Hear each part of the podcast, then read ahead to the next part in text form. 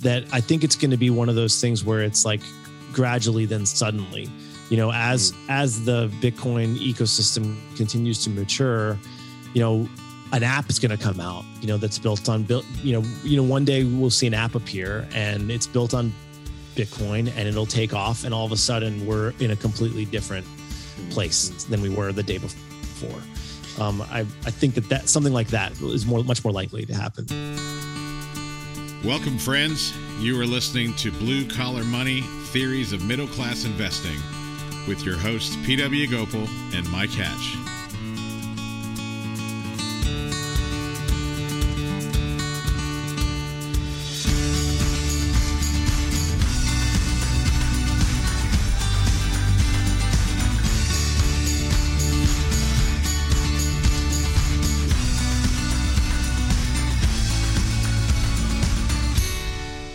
Hey, welcome back once again to Blue Collar Money Theories of Middle Class Investing, where we help everyday folks get financially unstuck by taking a blue collar approach, rolling up our sleeves, getting our hands dirty, and accepting responsibility for our own financial future. My name is Mike Hatch, and I'm here with PW Gopal. And today we have a special interview highlighting and kind of doing a deep dive into cryptocurrencies and more than just cryptocurrencies. We're going to talk about some of the underlying kind of themes that that uh, that that resonate with us and where we've uh, spent a lot of time in talking about macroeconomics in a sense. We get into some macroeconomics and how cryptocurrencies can have a redemptive influence. PW, why don't you go ahead and tell us a little bit about Alex Mejias, uh, who we're going to be interviewing for this episode? What makes him, you know, an expert in this field, and uh, why why will it benefit us, if you will, to uh, to hear from him?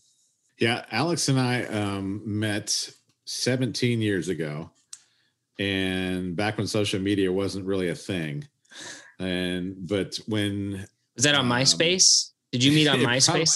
Probably, actually, I think it was MySpace days. I was just music. Hundred percent, I had a MySpace page at this point, and I bet Alex did too.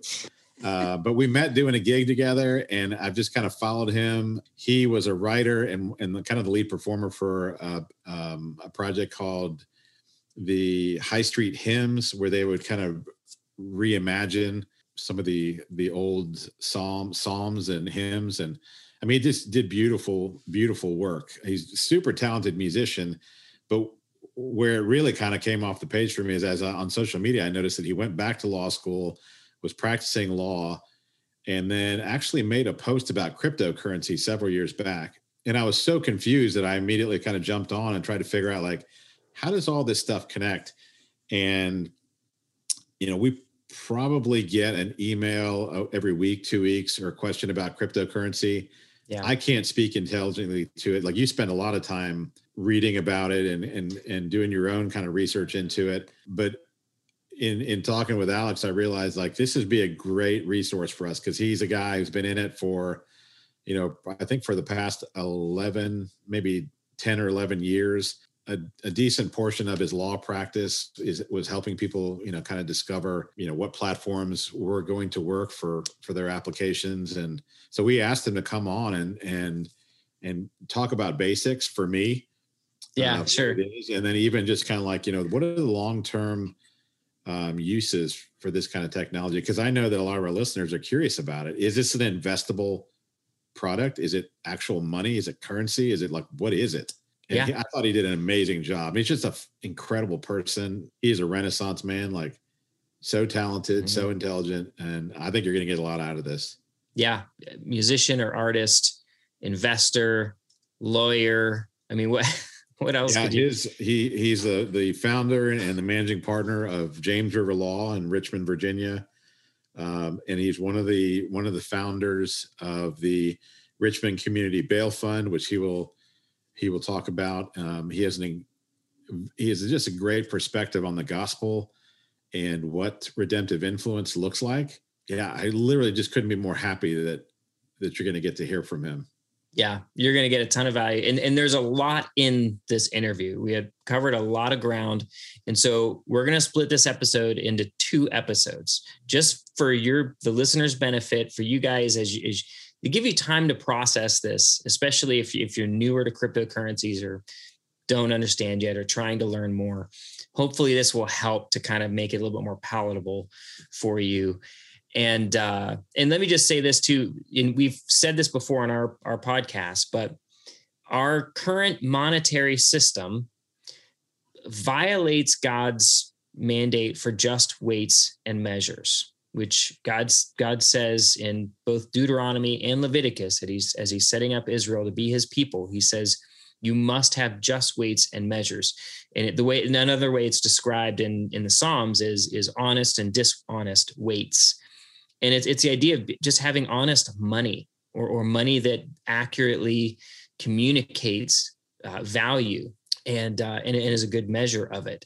And unfortunately, our monetary system falls short, well short of that, which is part of the reason why we're we you know as, as there are people that are suffering. There's a wealth gap. There's all, all sorts of different issues you and I have talked about on the podcast already, and so that is where this comes from. So this this the cryptocurrency, it, it basically there's a population of people in the world who recognize the dishonest nature of, of money today, the monetary system, and decided to do something about it and uh, and I can't wait for you to hear his his uh, his perspective on that. Without further ado, I'm just let's just jump right into it. Here is Alex Mejias. Alex Mejias, thank you for joining us for the Blue Collar Money podcast, man. We are excited to have you. Thanks for having me. It's great to be here. Yeah, definitely. Now, let me start by just first of all, you and PW um, have known each other.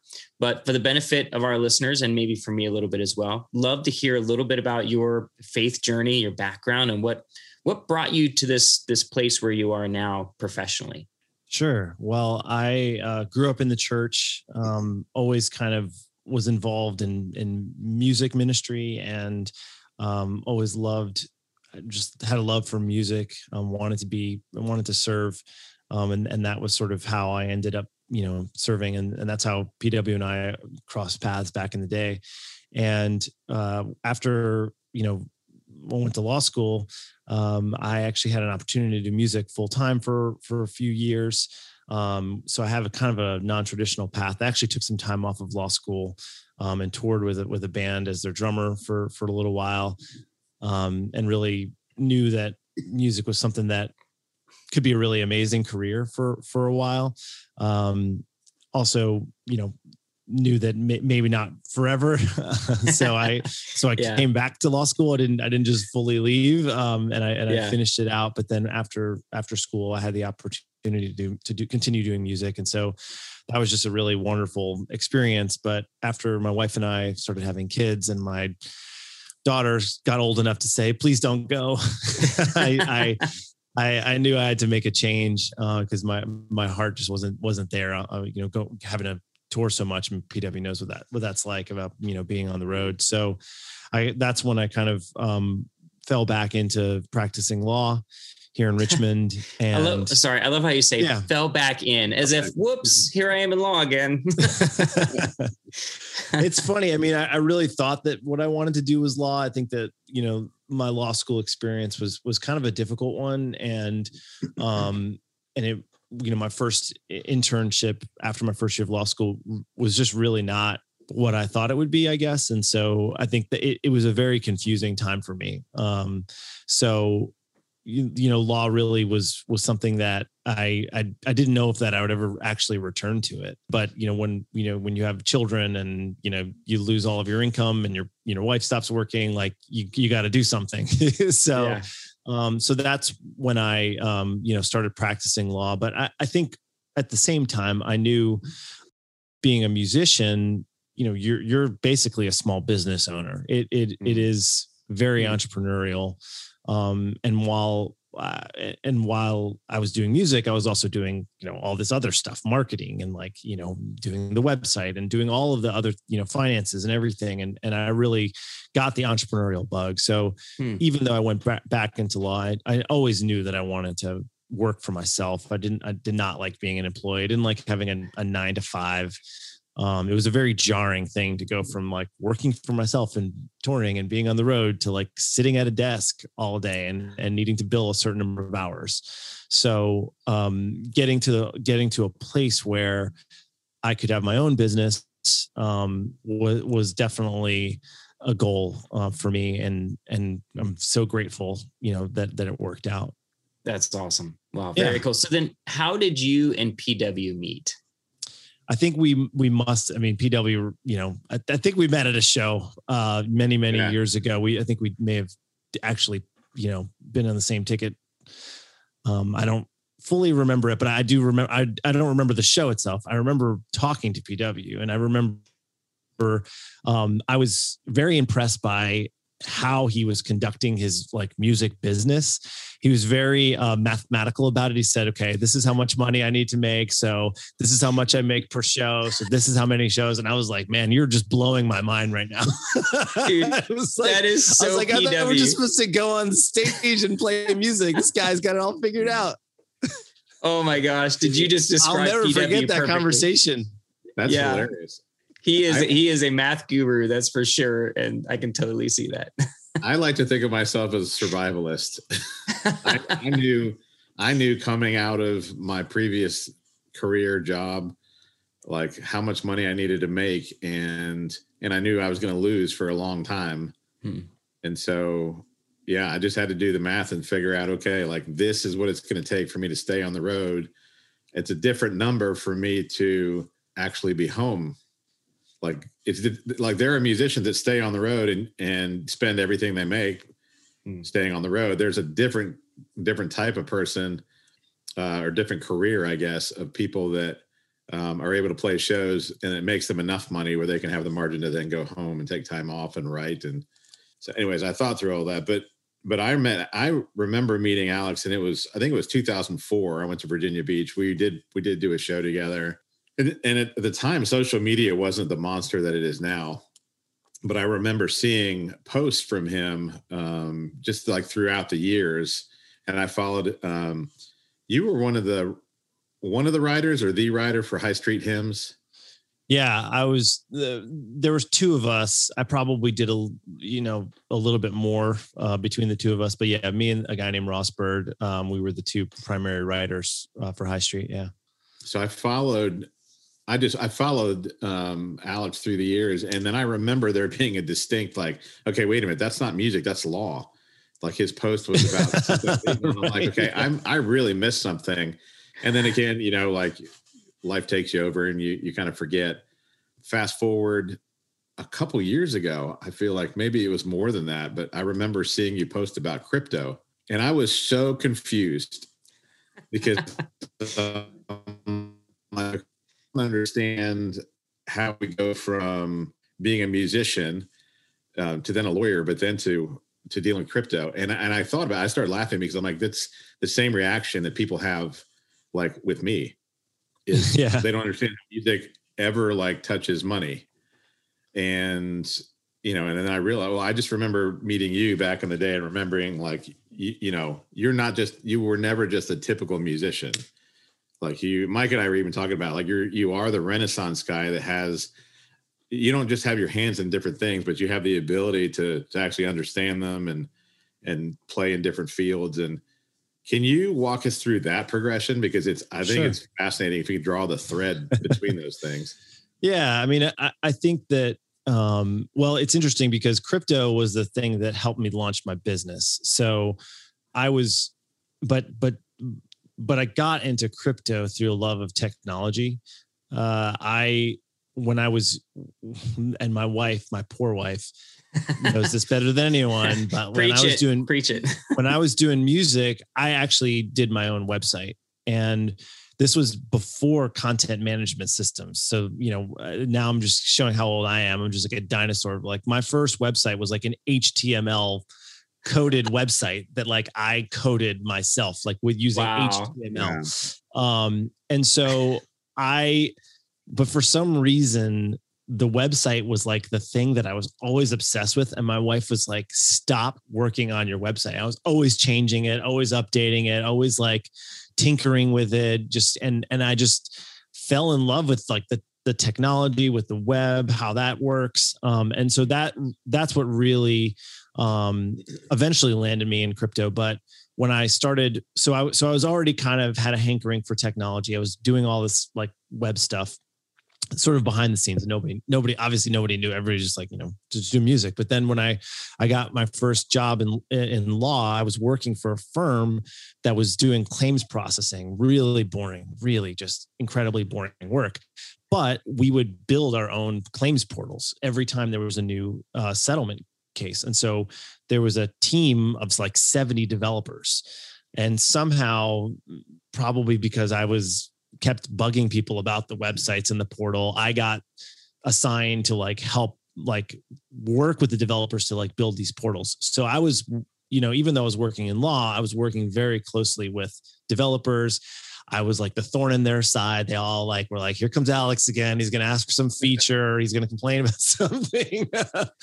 um, and so then uh, I had a friend who um, who was who's a web developer and software developer and he has a company and he asked me to come work for him and so i in between practicing law at a firm and then running my own shop here um, i worked full time for um, a web development company web and software development company. And so i got even more into you know how that works. Um, so and and so during that time you know crypto is happening and you know i'm so i'm just reading about technology i'm reading about bitcoin.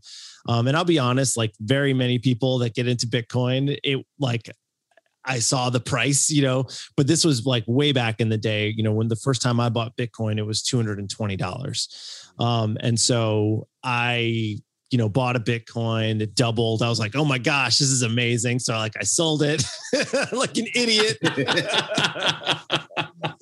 in, uh, like in, in four or five hundred dollars. What is that? Uh about well, fifty six thousand now. yeah, fifty six thousand dollars. Yeah, mm-hmm. that was a really dumb thing to do. But then it kept going up.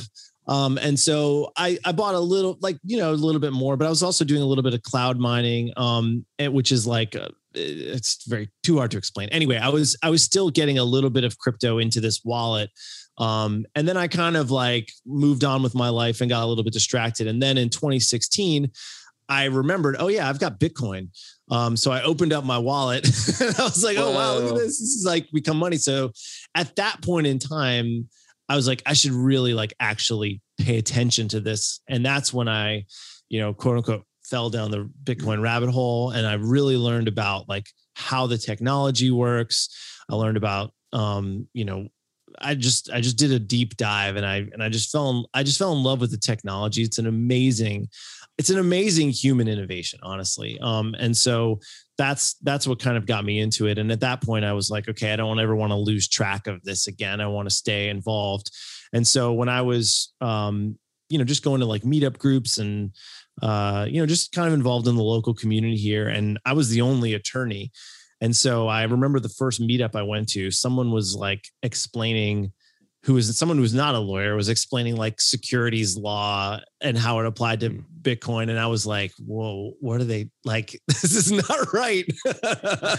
So i just kind of raised my hand. I was like well that's not exactly right like they were just saying things and they were and then all of a sudden everybody's like are you a lawyer? You know and and so i started just sort of organically helping people who were who had different like crypto projects with the law stuff and that sort of that and doing a little bit of like entertainment law because because I, I, just knew a lot of people in the music industry. So they would and they knew that I was a lawyer so they would ask me to do stuff and I usually would tell them like nah nah nah I can't I can't help you. But then I just kind of decided to be open to helping people um with you know just with like little things in in early 2018 and so and that right at that same time um I was also getting involved with helping these folks with their with their crypto stuff. And by the end of that year I was making more money of my side hustle law firm than I was in my day job. And and that's when I, I knew maybe I could make a change and and launch out onto something of my own um, in a way that my wife felt comfortable with, in a way that, i.e., in a way that I wasn't like, you know, not providing for my family. So in 2019, that's when I went out on my own and and sort of the rest is history from here. Um, but yeah, so Bitcoin has been a huge part of my journey in terms of getting to to to where I want it to be all along, which is having my own business. So so we've talked briefly about cryptocurrencies before on the show, and I've I've done somewhat of a, a deep dive myself.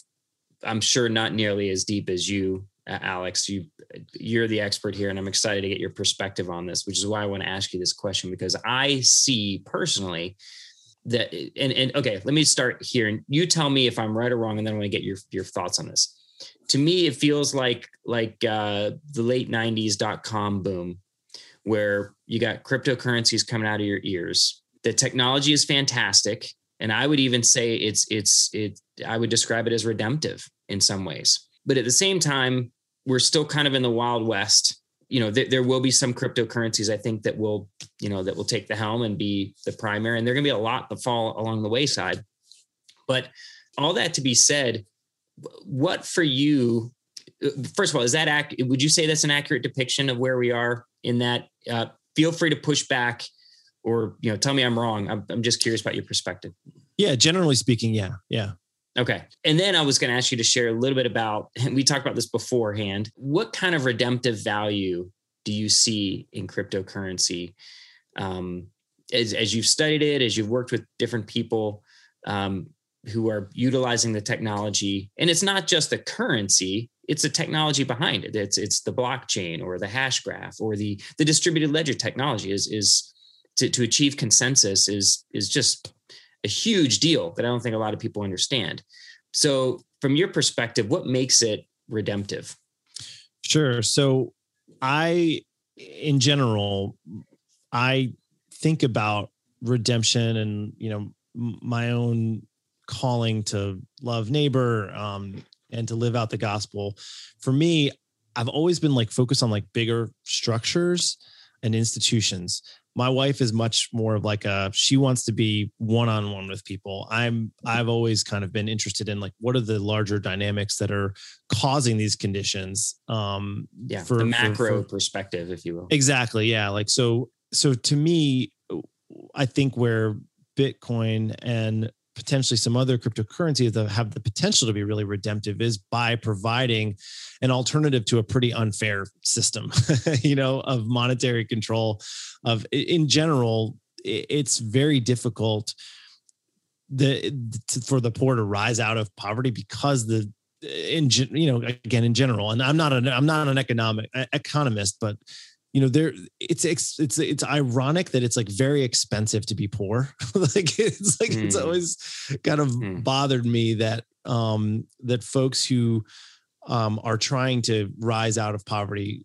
uh, have a nearly impossible task and and hmm. for a number of reasons but within the the just the value of the the dollar itself the saving game is like very very difficult one to win because of inflation. And so I think that Bitcoin and and any other uh, crypto that like pretends to be like a, a real currency and a real store of value has the potential to really kind of counteract the negative effects of like inflation over time for folks who are able to kind of hold it um, for for a longer period of time and and i think that you're starting to see uh, minority groups and like folks that are marginalized really gravitate towards it. There's a great book called Bitcoin and Black America um, that talks all about about the financial um, and structural racism in in the in this country um, that for a long time has made it very difficult if you're a person of color to like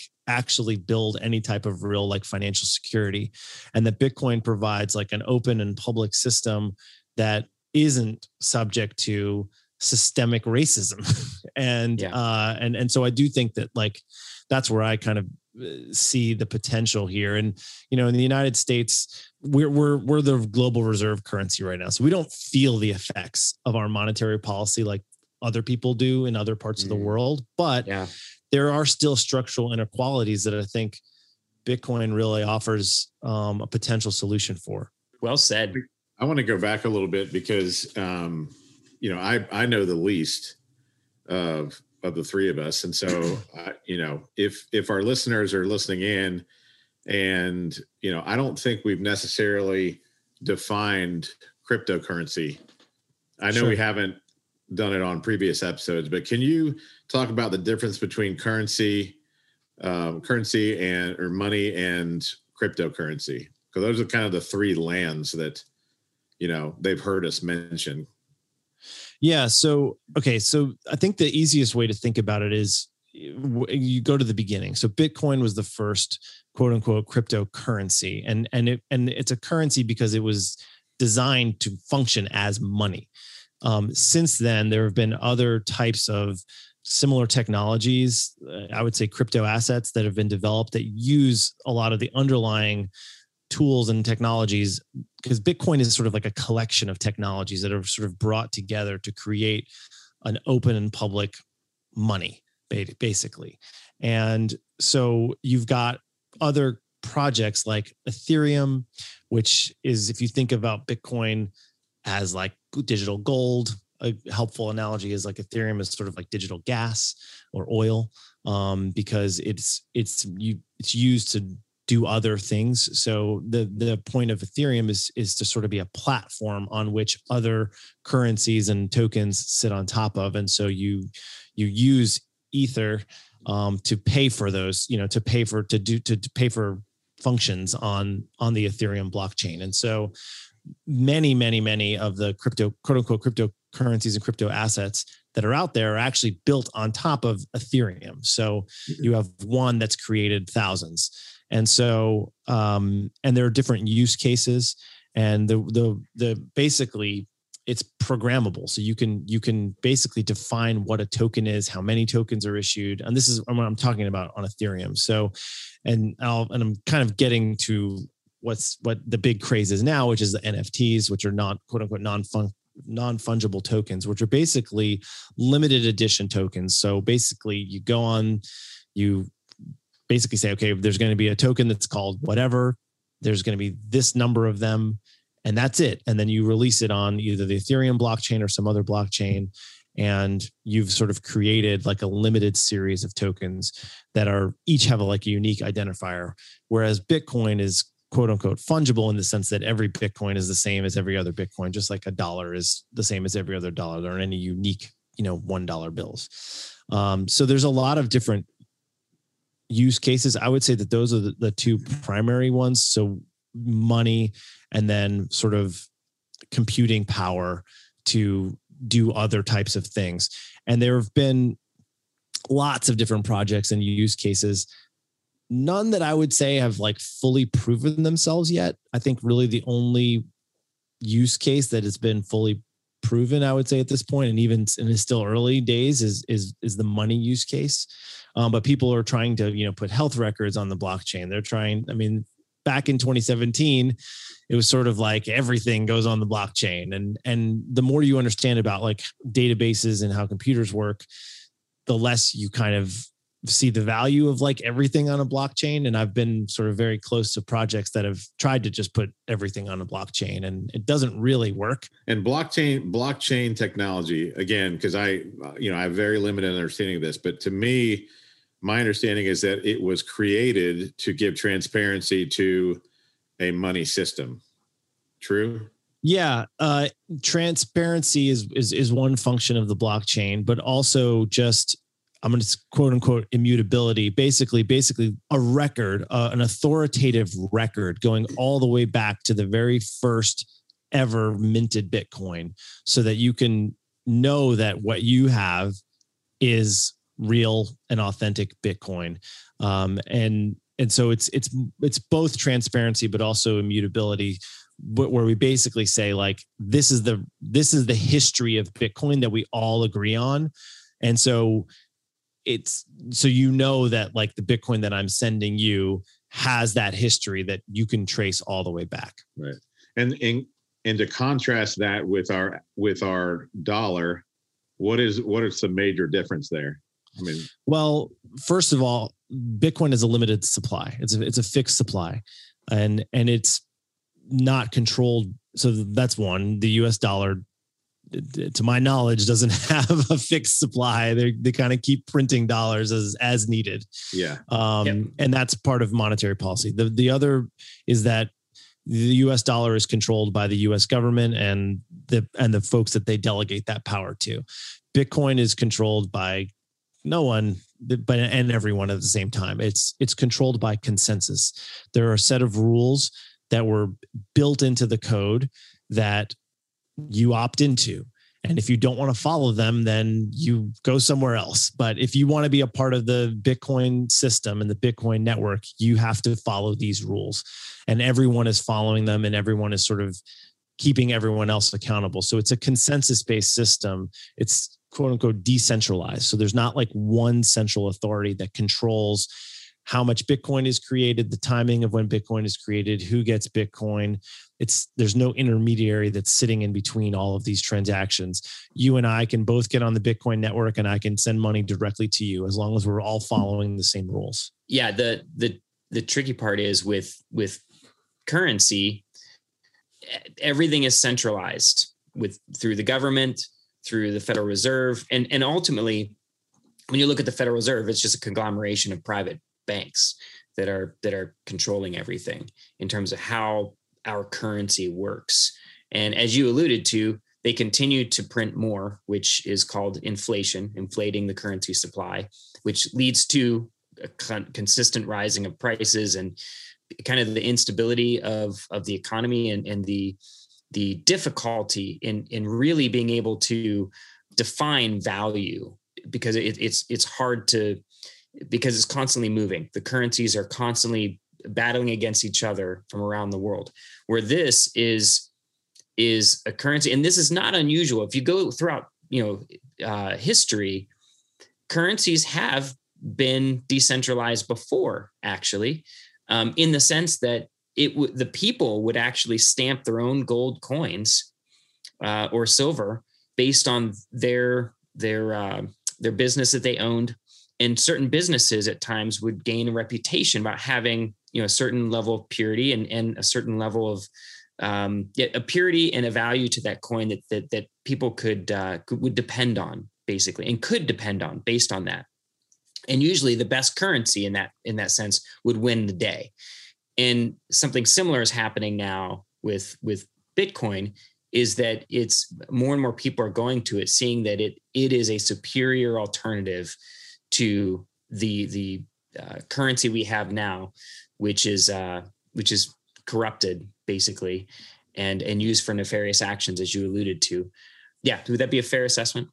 Yeah, I think so. I mean, like I, I don't know as much about, as you maybe about the history of money, but you know, I do think that it is the folks that are attracted to it because of its use case as money that's exactly what they're running from is inflation. they're running from the devaluing of, of US dollars over time. The one other um, part of the, in terms of the difference is that US dollars are legal tender. So you, you must accept them. Um, whereas Bitcoin is opt, you know, opt in kind of system. Um, so that, that's the other thing is that the government, you know, requires us to accept US dollars. So I couldn't run this business and say, uh, no, I only, I only take Bitcoin. that would not work um, here. So you so it does. So it's the, the 10, the currency is, is propped up by that requirement. Like you said, like if we want, like if, if it was just a pure competition between the US dollar and, you know, people didn't have to accept dollars, you know, maybe another currency would win, you know, if, if that, if that were the case, but it's artificially you know retains its sort of position as like the required current like as the currency that people use. Now i will say there, there are other values. There are some values to it being a legal requirement because it does create like efficiency in the market. You know if if every if you went to every town and you would need to use like a different currency and this is why local currencies don't necessarily make all that much sense because then anytime you want to travel to another part of the United States, now you got to exchange dollars. You know, you got to exchange your Virginia dollars to, you know, your Maryland dollars. That would be a huge pain in the neck. So there is definitely value. I'm not saying there isn't value in having like a legal tender that we all must accept because it does, there is a massive economic benefit for it as well. But it just comes with, you know, strings attached. And that's where um, certain folks uh, and really a large swath of the population over time can really kind of face an uphill battle in sort of getting to a place where they're financially secure because wages don't keep up with inflation and and with the the the price of and and that's part of the dynamic between like capitalism and mon- monetary policy. And it's it's a it's a complicated problem. But what ends up happening is is that you know a hundred thousand dollars today means a lot less than a hundred thousand dollars you know in the 90s and and that has implications um, and so we we're we're seeing the result of that, which is like this widening and widening um, income inequality gap. Yeah, and wealth gap. Here's here's something I've just noticed. This is just an observation. Is that the folks that I know that are playing with Bitcoin are not educated in money, like mm. the history of money, or they just know that um, that it's new, that it's interesting, um, I don't even I don't even know that they've looked at the the functionality of it, but it's an it's a it's an interesting way to maybe make some money. Mm-hmm. Um, you know, and I don't know if the younger generation. Well, I think the younger generation has a different risk profile than you know people in their 40s and 50s. I'm curious, like you in a previous conversation, you had said you had named three things, and I'm blanking on them right now. I wouldn't be able to rifle through my notes and find them, but about what money store, is. Yeah, reliable store yeah. value, means of exchange, and a unit of account. Those are sort of the three basic functions of money. And Bitcoin does all of those things.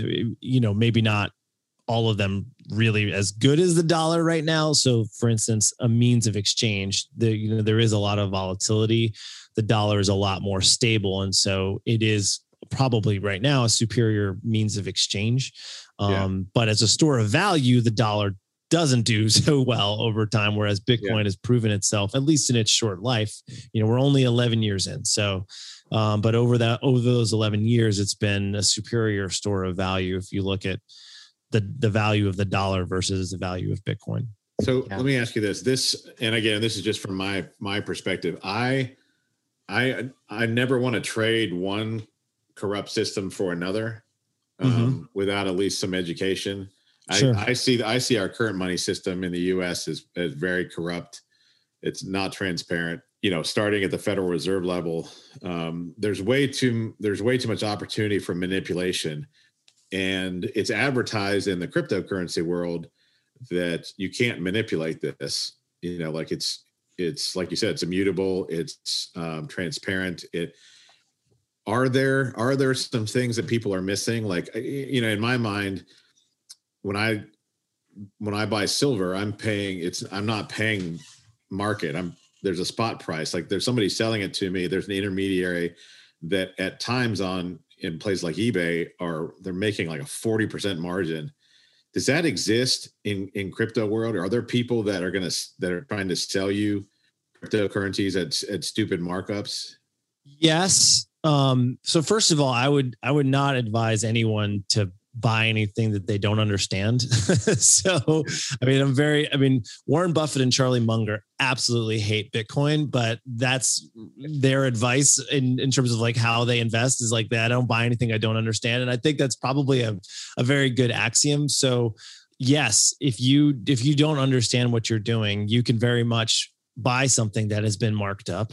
Um, you can buy something that has no value. There are thousands of cryptocurrencies out there and crypto assets out there, most of which don't have any value. Really, they're just pu- pure speculation. I mean, there's certainly a major element of like speculation within Bitcoin as well, but it is also backed by millions of people and you know it, it is a much more sophisticated system that is vying to be something um, that it has the potential to be um, and it has the best story really. And and you know there's there's literally nothing different in the code uh, between bitcoin and say litecoin. There's only one line of code that's different and that's the supply.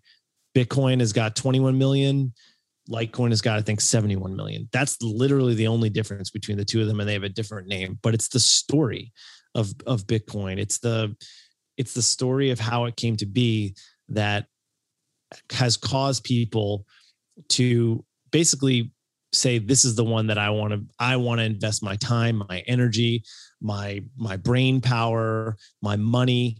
Um, because the Bitcoin network is is it's a very sophisticated group of developers of like financial institutions, of technologists, of miners, and and there are people that are you know are trying to like just get rich off of like this new technology because anyone can create their own coin literally. Um that it's it's open source software. So you could just take the bitcoin core code change a couple lines and release it into the world and call it you know pw coin if you want. But um, and that's at that point that's the frustrating part is like you know if i put perfume on a pig i can sell it.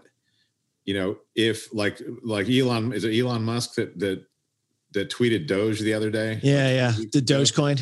Yeah. Like, which I yeah again I don't know much, but I, I know that that is like that's like the, the the meme, the joke of digital currency. It is, and he yeah. bu- he bumped it up, and a friend of mine just made twenty grand off of it. Yeah, because he owned point oh oh oh oh whatever you know cents worth of it. If this is the type of thing where, and I'm you know I'm, I'm having an agenda here.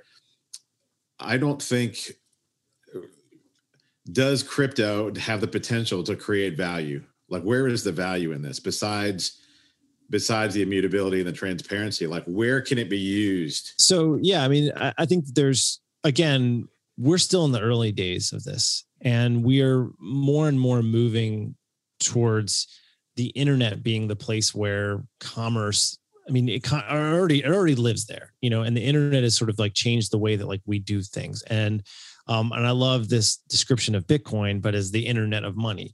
Um, and that was uh, by a guy named Andreas Antonopoulos. And he wrote a book called The Internet of Money, which is a great mm. resource for people to check out. But we don't know exactly all of the different use cases, but but I'll give you a, a window into like where what you can do with quote unquote programmable money. So first of all, there's what people are using it for now. And in the United States, where we have like a real, we have a stable currency, we have a government that's you know democratic. There are there are parts of the world that don't enjoy that same freedom. That that they aren't they don't have the freedom um, to hold any other currency, to hold U.S. dollars, like places like Venezuela, where there's hyperinflation, where their where their money is actually less stable than Bitcoin. The Bitcoin, the volatility of Bitcoin is like a, a nice change of pace from the volatility of like their their money. Mm. So that's that's one is in, in places where the government has truly gotten completely out of control. And and there are folks who hold their money in Bitcoin. And when they need to in Venezuela, when they go to the grocery store, they go to a Bitcoin ATM, they exchange it for the local currency, they buy what they need, and then they put it back in Bitcoin.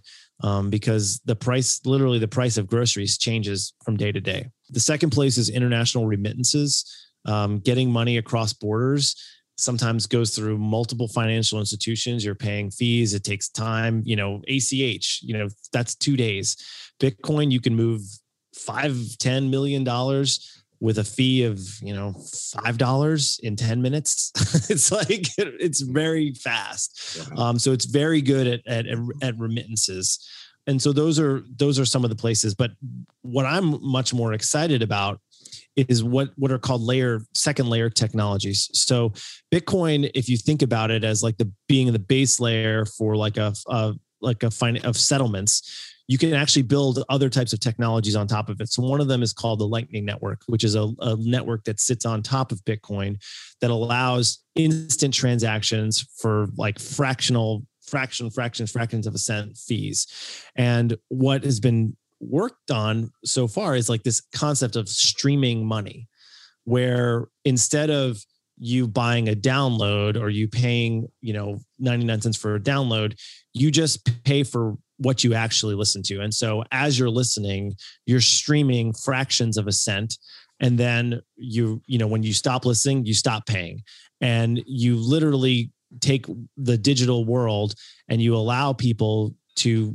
have streaming on things like blogs and you know you can have streaming all, all different types of like streaming content um, and you can fundamentally change the way that people pay for content and also the way that creators receive content because because again it's programmable. What you can do is you can instantly pay everyone who's involved in that project. And this is a huge problem particularly like in the music world. Um, you know if you're familiar with SoundExchange you know there's millions of dollars in royalties that producers and engineers studio musicians never see because they're they don't think to register or they you know they they haven't they haven't done something right. Whereas with content, you can have a file that is encoded with all of the different people that need to get paid, and they can be paid instantly. Um, because again, you're programming it out. So we're we're just in the really early stages of figuring out all of the various use cases. But when you leverage of this like base layer of of settlements that is not controlled by any one government eh, or institution, so you don't need an institution. You can just use code. All of a sudden, you can build all different types of, of things on top of it. So I think over the next 20 years, what we're going to see is these layer two and layer three technologies that are built um, on top of Bitcoin, and that's really where you will see that value of Bitcoin being that reserve currency, um, and maybe some other currency will will serve as that. I don't know. I, I I'd be really surprised because Bitcoin is just such a dominant position in the world, um, but things change. So I, I don't know. If this is done by consensus and it's global, like the the U.S. government can't own it but they can they can tax it. What what does that look like? So the U.S. government does regulate the world of crypto in several ways um, through securities law, through anti-money laundering law, and through the IRS. So the IRS Uh, back in 2014 basically said Bitcoin we're treating it as property for tax purposes, and so you have a cost basis when you acquire it. When you sell it, you have either a long term or short term capital gain, depending on how long you've held it for. And by sell, that means selling it for US dollars, using it to buy a cup of coffee, using it to pay for services. As far as I know, using it to buy other cryptocurrencies. So they effectively, uh, you know, really jammed up the, the that means of exchange use case because essentially, if I want to you know buy a cup of coffee with crypto that's a taxable event um, and and so far there hasn't been a de minimis you know value exception which i'm hoping will one day come where we say okay you know, if it's under $200 or $300 like you don't you don't have to report it um, but for now you have to report everything you know five dollar cup of coffee that's a taxable event it, and it's and it's at, at a short-term capital gains depending on how long you've held it yeah uh, potentially um, you know so you know, I think the the the threshold is a year. I mean, you might know more than more than me about this, but you know, I think uh, if you've held something for longer than a year, I think you can you can get into the long long term capital. Capital gains. Yeah. So it, it is it is really hard, you know, to to conceive of Bitcoin in the short term being this thing that you know you and I are using for for for cash but there are ways there are ways to do it and there are companies that are trying to do that. And they're essentially um, there's one company called strike that is trying to do this. They're they are working on basically making bitcoin the sort of the underlying technology but allowing people just to use their their dollars and they're like a debit card. And so you as the consumer you never feel yourself using bitcoin but really it's the technology that's sort of powering the the transaction itself. Um, and they're they're you know they're involved with helping football football players right now who there's a sort of growing movement within the NFL of getting paid in bitcoin. Um, and so basically they allow an employer to issue US dollars and the uh, the person on the other side to receive bitcoin um, so over the last four years, Bitcoin sort of has these like like huge cycles where where like where the price runs up, it kind of c- crashes down to some level. Everyone in the world declares Bitcoin dead. Um, and the mainstream media kind of moves on from it, and then the rest and the build and the Bitcoin world just keeps building, you know, quietly building. Um, and those are kind of like the best time. Those are sort of like the quiet seasons when the most of the innovation happens. And so, over the last four years after the 2017 run up, when everybody thought Bitcoin went away, no, you know, development continued. You know, there there's right now they sent a satellite into space that broadcasts the Bitcoin blockchain. Hmm. so like you know, it's it's there. There's so much stuff. There's so much happening, um, sort of below the surface of like what everyone can see. That I think it's going to be one of those things where it's like gradually then suddenly you know as mm. as the bitcoin ecosystem continues to mature you know an app is going to come out, you know, that's built on built, you know, you know, one day we'll see an app appear and it's built on Bitcoin and it'll take off. And all of a sudden, we're in a completely different place Mm-hmm. than we were the day before.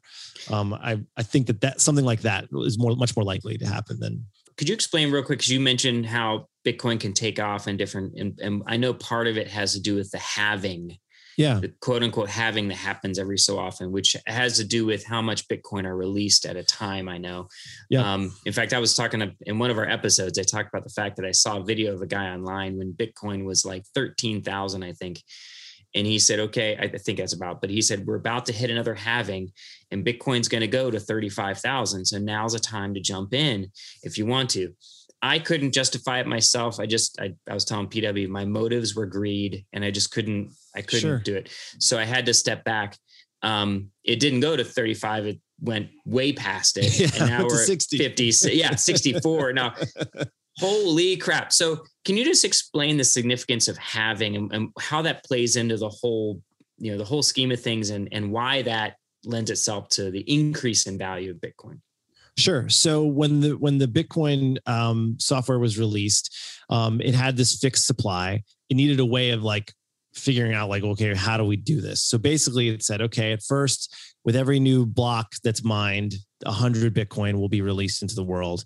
But then after we get to you know two thousand blocks later or, tw- or two hundred thousand blocks later, we'll we'll cut that in half to fifty thousand. So basically, every about every four years, the number of new Bitcoin that are produced by each each block cuts in half until in the year 2142 um, that'll essentially go to zero um, so it's basically just an issuance schedule is probably the best way to do it is, is to think about it and and essentially what that means is like at the very beginning the majority of the bitcoin that could ever be produced was produced. And and and so we're, i think we're somewhere around 18 million of the total bitcoins that could ever be minted have already been you know hmm. minted and out around the world. So essentially it's an issuance schedule but it functions as you know this sort of this drastically decreasing supply of bitcoin um, in the marketplace and so assuming that demand remains relatively constant or increasing over time th- these sort of halvings of like literally cutting in half the, the number of that are coming in will cause the price to go up. Now, I will say this like that's a very, very simplistic, like there's a lot of argument and debate about whether or not there is true coral like we've we've gone through four cycles okay so all we have are, are 10 years. You know we're in the we're in the midst of the fourth cycle. And so there are people you know that have said no it's it's not really correlated. There are other there are other market factors that are doing this. Um, maybe there's like a little bit of correlation. Um, and there are people much much smarter than me that have talked about um, who have kind of modeled out how this works but there's a sort of a leading a guy who's out there who's anonymous who sort of created this like model that was connected basically who basically said you know it just follows a very simple supply demand curve. Um, if you look at it it uh, basically 10 x's every four years because of this like supply dynamic. And it's been you know widely debated. I'm not going to really mention it because i don't want to i don't want to i'm i don't want to give any put any numbers in people's minds but there's a lot of debate about that. I'm i'm not an economist but there but there is a generally speaking a falling supply and generally speaking an increase in demand over time. I think these like cycles represent sort of these like cliffs. And if you and if you watch the the if you look at it on a, on a chart you can you can extrapolate mm. certain things but there but it's all we're even the folks who feel like confident about these models are like this is a model. This is like we don't we don't know. But like Okay. if you look back on what it's done here's what it may do. Um and so i think there are lots of people that are just you know like you said like just interested in money and you know and they look at certain charts and they get very excited and and they say like oh my gosh i got to get in now that's not how i would ever recommend i'm not a financial advisor this is not financial advice but like understand what it is you know understand its use case which i think right now is a store of value and if you think about it it's almost like a savings account. So like I really think of it more as like if you're going to like buy Bitcoin, my personal way of doing it is just sort of dollar cost averaging, where you just say like I'm just going to put a little bit in. I'm not going to put any more than like I can stand to lose. It's it's a savings account in this different type of money. It's a way of sort of diversifying your portfolio, whatever you want to call it, but like mm-hmm. something that's like disconnected from like the the sort of the emotion of like ups mm-hmm. and downs and just sort of saying like you know what i'm kind of taking a long-term approach to this as like a sound form of money that that's my approach to it although i will say like i also sort of made a decision because i was so terrible at trading it not to trade it and to be more involved in like the industry itself like than like speculating on like the price. So i don't own i don't really own all that much bitcoin so myself. And, but that's more for you know intentional reasons. And just again for educational purposes too i want to point sure. this out just so people understand this. There's actually more than just bitcoin. There's something called satoshis right um, which are smaller increments of of the currency kind of like quarters or dimes are to a dollar right yep i mean not yes yes i think a satoshi is like a ten thousandth of a bitcoin maybe either yeah. ten thousands or a hundred thousand of Bitcoin. Bitcoin is divisible to eight eight digits. Okay. So What's Satoshi, I think, is like right in the middle of that. I think, and then the, and then I think the next one up is like bits, which I think is a thousandth of a Bitcoin. What well, like what's the advantage of even messing with those things? Like, because I thought you could buy just a fraction of a Bitcoin. You can. That that's that's it's just a name for a fraction of a Bitcoin is a okay. Satoshi. Yeah. Got it. Right. It's literally like, like I think it's probably best like like Mike said, it's a like a penny to a dollar. Like is yeah. a good way of thinking about a Satoshi. Okay. Friends, thank you for listening in. You have been listening to Blue Collar Money with PW Gopal and Mike Hatch. If you would like to reach out to PW directly, you can reach him through his website at pwgopal.com or you can reach out to Mike Hatch at empoweredmanhood.com. Don't forget to subscribe so you don't miss any upcoming content. Thank you again for listening, and we look forward to connecting with you soon.